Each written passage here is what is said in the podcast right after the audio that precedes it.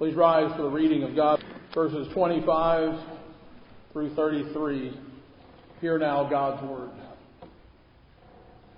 Husbands, love your wives, just as Christ also loved the church and gave himself for her, that he might sanctify and cleanse her with the washing of water by the word, that he might present her to himself a glorious church, not having spot or wrinkle or any such thing, but that she should be holy and without blemish.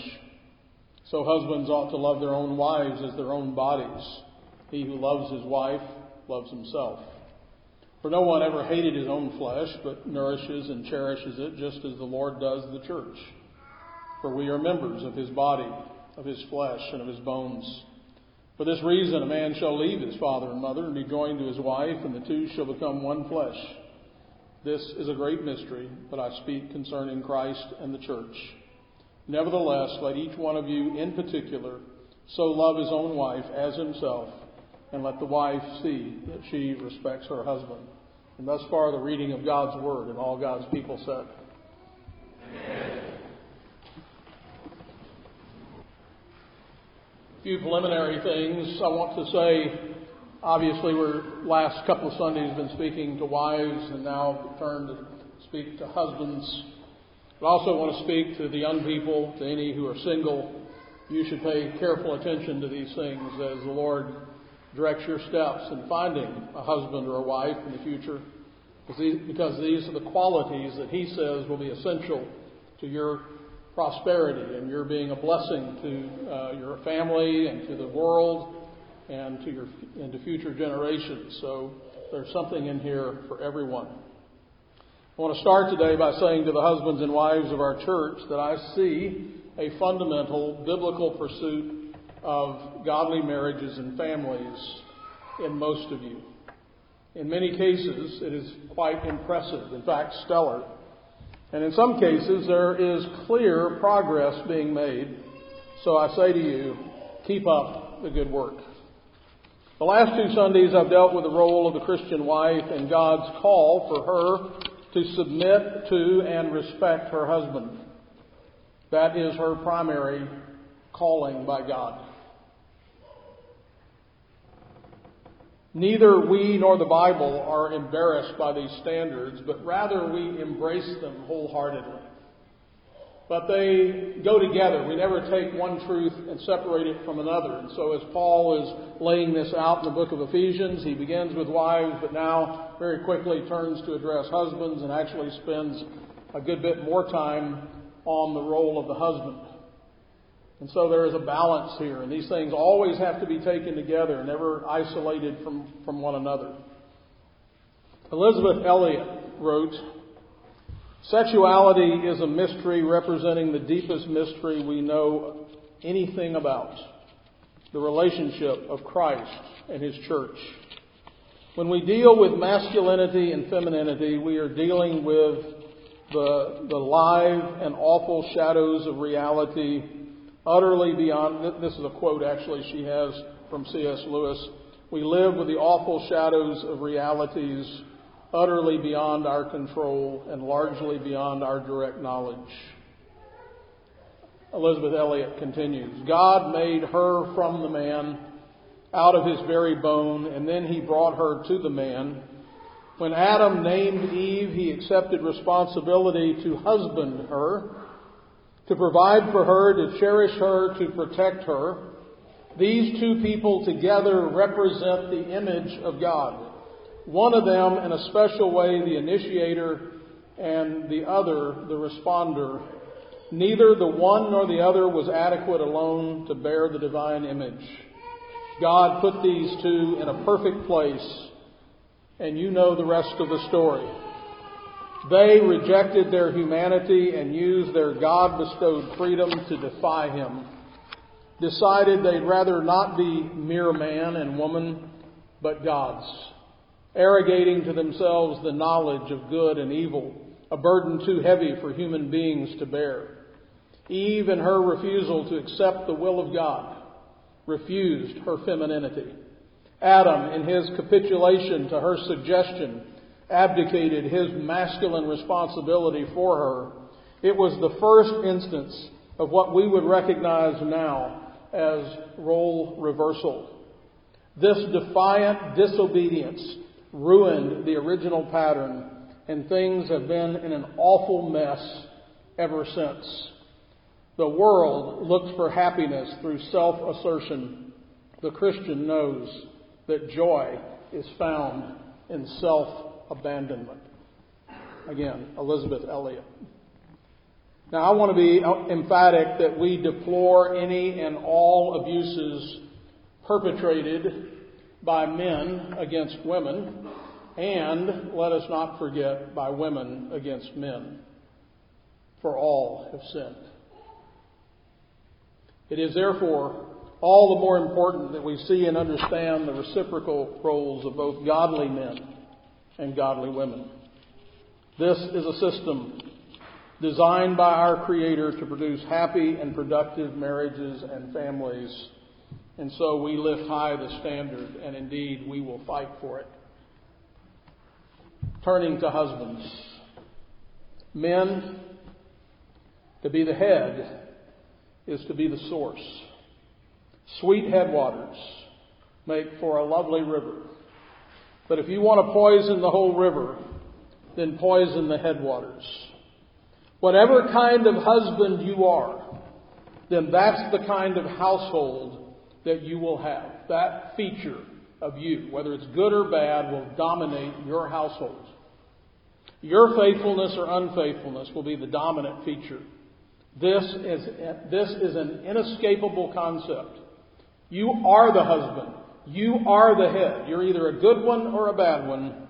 It's the very nature of the position of husband. And the duties and responsibilities are high and demanding, and it will take a man and not a boy to do this. You will have to step up. It is God's plan under normal conditions that husbands are the covenant heads of households, and as covenant heads, husbands have the duty, have a duty to honor and obey God toward all those who come under their charge. You have that. Husbands have this duty and responsibility, this duty to God to submit to Him. And in that submission, to demonstrate the husband's, in the husband, the love of God toward those who are in his care. To treat his wife, to treat his children the way God requires him to do so. So he begins by being the submissive bride to Christ.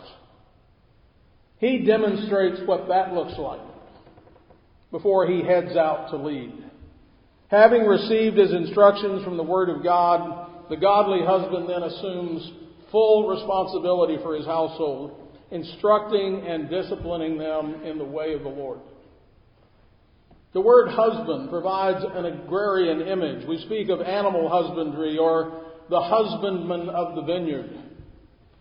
While husbands are responsible for the vineyard that we call the household, they are not the owners. The household belongs to God. It's not yours to do with as you please, it is yours to please God with. God has simply made you the manager of His property and given you the responsibility to make it productive. And you will give Him an account. So, husbands, are those who have been given the responsibility of making the vineyard productive for the owner. Now, a husband might be a righteous and responsible covenant head or an unrighteous and irresponsible covenant head. Again, it's inescapable that he is the covenant head of a household, and the husband that refuses to do his duty toward God and to assume those responsibilities toward his household will know the misery of a failed crop. Counter to this, the husband that loves his household by doing his duty and fulfilling his responsibility will reap the full harvest of that covenant household. It's really that simple. It's not complicated. I didn't say it was easy, but it is simple. Nothing concerning the household is outside of his responsibility and authority, for the husband is the head of the wife as also Christ is the head of the church, and he is the Savior of the body. Men, You can run, but you cannot hide from this. You are responsible for your wife, your children, your property, and everything else that falls under the domain of your household because it is all an extension of you. When your wife fails, you failed. When your children fail, you failed. When they succeed, you have succeeded. If there are any problems in your household, they are your problems. You are the head. Even when your wife or your children sin, the husband is responsible since they are part of the household of which God has made them head. The wife or the child is guilty for their personal sins, and they are at fault for their conduct. Nevertheless, the covenant head is also responsible for that conduct. It's the husband's responsibility to provide biblical instruction and training and example and discipline and to exercise the necessary authority to ensure that this household follows the way of the Lord. That's why God tells Abraham he is to command his household to keep the way of the Lord. And as we'll see, that's to be done always in love. Love is the central thing. And without the love, then it becomes something awful. And we've seen many examples of that. Husbands, he begins here, love your wives. The opening command of this text is a simple declarative statement. You can't miss that. So the central thing that is to govern the role of the husband is love. The love of the husband toward the wife and the respect of the wife toward her husband is what will produce peace and harmony and communion in the marriage and in the home. Now, of course, the husband is also to respect his wife, and a wife is also to love her husband, but what we have here is an emphasis based upon their respective roles. The primary thing is for the husband to love. The wife will respond to that love, but the primary thing for the wife is to show respect, and the husband will respond to that as well. Many men have imagined themselves to be great lovers mostly in the narrow, truncated sexual sense. It's an indication of how shallow, immature, and self absorbed many men are. They think others might be impressed, especially the ladies. It's really a superficial way of covering up the fact that few men really know anything at all about what it means to be a great lover. Jesus was the great lover, and he never had a girlfriend. Had he married a particular woman, he would have been the perfect lover to his wife. Indeed, he modeled that love toward his bride, the church, and it's his model to which all truly great lovers must conform. It is his model to which all truly great lovers must conform. Great lovers love with depth and with substance. They love when it's easy and they love when it's difficult. In fact, their love is most evident when it's difficult. It's in the times of testing that love shines the brightest. They also love all the time, 24 7. Their love is a constant, unchanging force, even in their absence. The beloved feels its presence. Great lovers assume responsibility as initiators. They're not waiting for someone else to love first. Remember, we love Him because He first loved us. They pour themselves out with such self sacrifice that they become irresistible. Bible teaches that God's attributes are hierarchically uh, arranged and that we must reflect an understanding of this hierarchy in our own lives. We have faith, hope, and love, and the greatest of these is love. Without love, the rest of it is useless. Of course, we have to have a clear idea of what love is. We don't get to just define that and make it up for ourselves. John, 1 John 4 8, he who does not love does not know God, for God is love. We must start with the broad definitions and then refine it as it is applied to particular relationships. The Bible speaks of different kinds of love. Most of you have heard this kind of thing before. We should note that they're all still love, but we have the Greek, three different Greek words that are commonly used for love. Philos and eros and agape.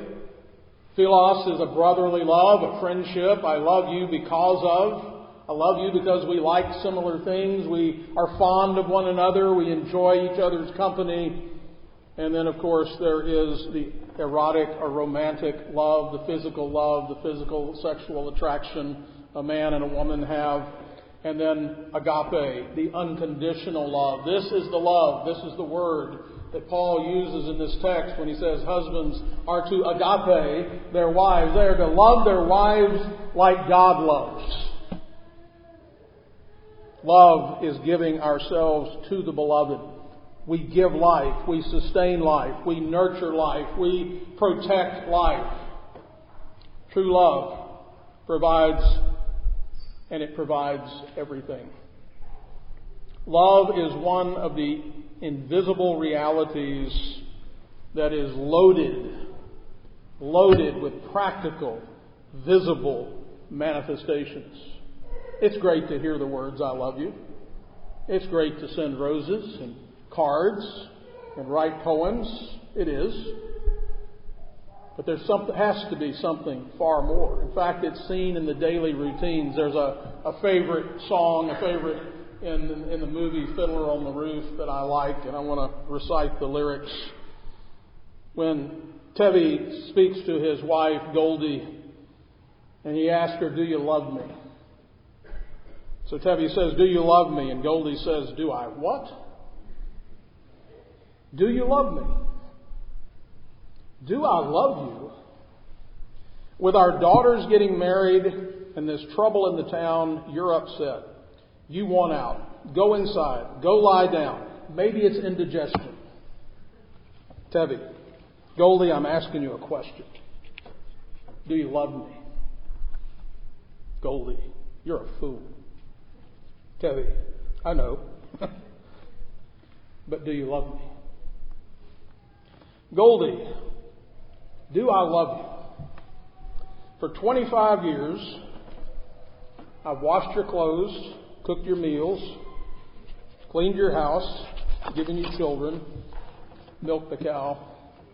After 25 years, why talk about love right now? Tevye, the first time I met you, was on our wedding day. I was scared.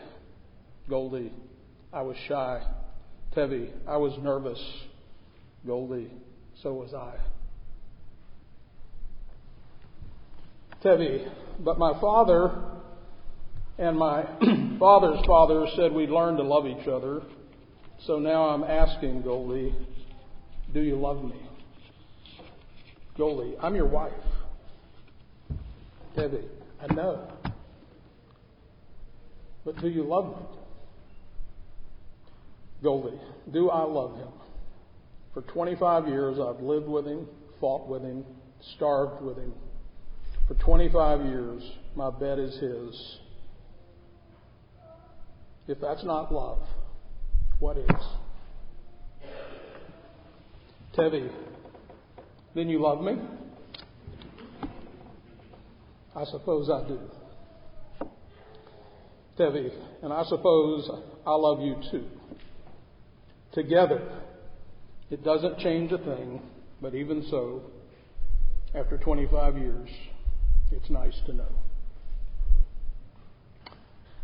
While the husband is the head, the headship is bound, is restricted by love. That's the boundary of that headship. Therefore, such loving leadership is never a tyranny. The husband has power, but not the power of a dictator. He doesn't arrogate privileges for himself while he tramples on his wife. Men, this is the woman you chose. She is your wife. And in choosing her, you chose to love her and to make her even more lovely. And you must lay down your life to accomplish her growth and her beautification. No matter how attractive she was to you in the beginning, you are called to love her into greater and greater loveliness. It is good and necessary that there be physical attraction and a fondness or a friendship toward one another, those first two kinds of love. But in Christ, something more comes into play. It's a kind of love that actually elevates, sanctifies, and even glorifies the first two kinds of love. The Christ-like, sacrificial love that the apostle is commanding here is an everlasting love that lifts everything up. As we read, as Christ Husbands, love your wives as Christ loved the church and gave himself for her, that he might sanctify and cleanse her with a washing of water by the word, that he might present her to himself a glorious church, not having spot or wrinkle or any such thing, but that she should be holy and without blemish. The very life and death of Christ himself is the standard which is held up for the Christian husband. I'm going to say that again. The very life and death of Christ Himself is the standard which is held up for the Christian husband. Can you even imagine what that means? He loved her. He gave Himself for her. He sanctified and cleansed her. He glorified her. Men, this is how we are to love our wives. It is only as we realize and contemplate the depth of Christ's love for the church that we can begin to function as we ought. This mysterious relationship began when you were pronounced husband and wife. Something magic, something mystical happened in an instant. Everything changed. All your relationships changed like Christ in the church, head and body, the two became one. Every relationship changed in an instant, and so now Paul is going to tell us how Christ loved his bride. And then he's going to say to each and every Christian husband, go and do likewise. And so let's begin with the attitude of Jesus toward his bride, how he looks at her. What is his perspective of that particular woman? With all of her flaws, with all of her idiosyncrasies. What about that?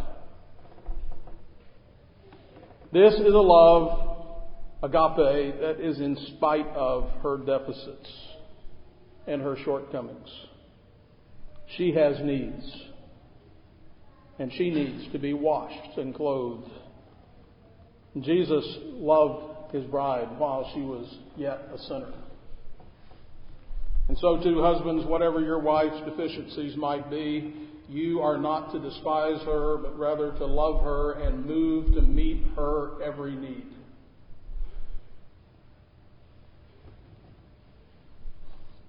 Second, Jesus gave himself for her. This wasn't just a theoretical willingness to sacrifice for her. You know, you might imagine, oh, I was in some situation, somebody broke in the house, I would throw myself in front of the gun and take the bullet for my wife. That's a theoretical way of thinking, and that's fine. But what we understand is Jesus actually did this. He actually sacrificed himself for his bride. Everything he did was for her sake. You can give your life while you're still alive. It's not just giving your life in death but it's also living your life and giving your life while you're alive. Third, she was the church, the great object of his affection and concern. He always sought her good. He cultivates her possibilities. He works to see her perfected, to see her glorified. He's proud that she is his bride. He wants the whole world to admire her. Paul has already described this in Ephesians 3 8 and 10. Listen, and the grace was given that I should preach among the Gentiles the unsearchable riches of Christ, and to make all see what is the fellowship of the mystery which from the beginning of the ages has been hidden in God, who created all things through Jesus Christ, to the intent that now the manifold wisdom of God might be made known by the church to the principalities and powers in heavenly places. Jesus said, That's what I want to do with my bride. I'm going to use her to demonstrate to the world my glory and her glory so that everyone sees. There is nothing Jesus won't do for his bride. Men, this is a love that is governed not so much by the desire to have as it is by the desire to give. For God so loved the world that he gave. Christ loved the church and gave himself for her. Sacrifice is the center of this kind of love, and this is what makes a great lover. Now, men, love is a practical and spiritual thing, and we're going to spend several more weeks on this subject. But I want to point out how practical it is. Uh, some of, I've quoted before, but it, it's similar to what P.J. O'Rourke said. Everyone wants to save the earth, but nobody wants to help mom do the dishes. This is the kind of love that always, doesn't always give her what she wants, though it often does, but it always gives her what she needs. The world is full of poets and songwriters who opine about true love. How many love songs are there, by the way? How many poems? But then we take a look at their actual lives. One that gets me every time because I like both these singers. It's one thing to write about it, another thing to live it. Carly Simon wrote a song when she was married to James Taylor called Devoted to You. And she recorded it with him, and it's a lovely song until the divorce. Here are the words Darling, you can count on me till the sun dries up the sea. Until then, I'll always be devoted to you. I'll be yours till endless time. I'll adore your charms sublime, and guess by now you know I'm devoted to you. I'll never hurt you. I'll never lie. I'll never be untrue. I'll never give you a reason to cry. I'll be unhappy if you were blue. I'd be unhappy if you were blue. Through the years, our love will grow like a river. It will flow. It can't die because I am so devoted to you. During one of his several marriages, Bob Dylan wrote a song titled Covenant Woman. Covenant woman got a contract with the Lord. Way up yonder, great will be her reward. Covenant woman, shining like a morning star, I know I can trust you to stay where you are. I've been broken, shattered like an empty cup. I'm just waiting on the Lord to rebuild and fill me up, and I know He'll do it because He's faithful and He's true. He must have loved me so much to send me someone as fine as you covenant woman, intimate little girl who knows those most secret things of me that are hidden from the world. You know we were, are strangers in a land we're passing through. I'll always be right by your side. I've got a covenant too. And I just got to tell you, I do intend to stay closer than any friend. I just got to thank you once again for making your prayers known unto heaven for me and to you always so grateful I will forever be before the next divorce.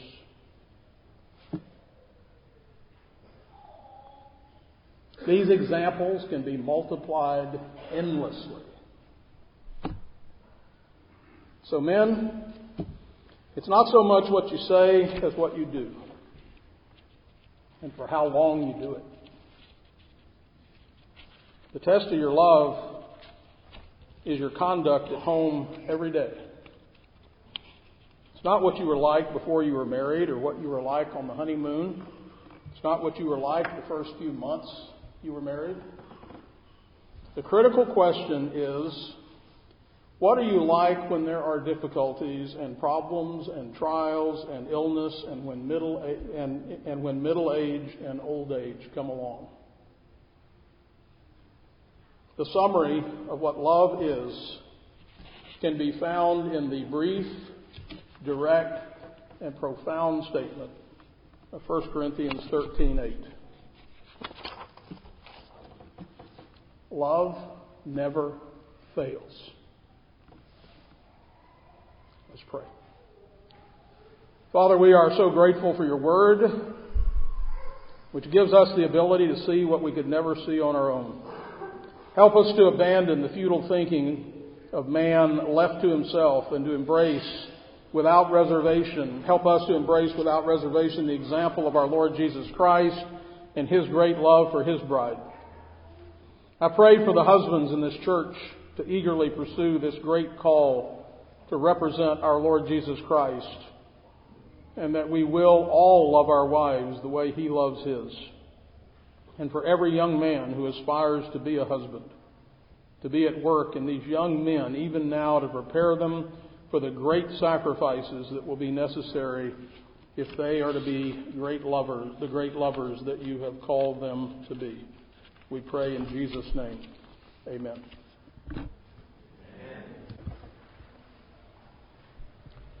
One of the images that we have of the Lord's table is that it is the place of intimate communion between Jesus and his bride. Here we are reminded of his great love for her and that he laid down his life for her. And in remembering this, his bride, us, his bride responds by renewing her covenant commitment to him, even as he has already pledged and given everything for her. N.T. Wright comments on our text today saying this The fascinating thing here is that Paul has a quite different way of going about addressing the problem of gender roles. He insists that the husband should take as his role model not the typical bossy or bullying male of the modern or indeed the ancient stereotype, but Jesus himself. But you say Jesus wasn't married.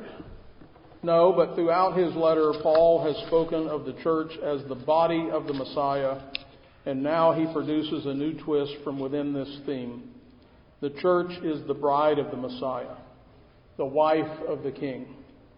The church became the Messiah's bride not by being dragged off unwillingly by force, but because he gave himself totally and utterly for her there was nothing that love could do for the Messiah's people that he did not do.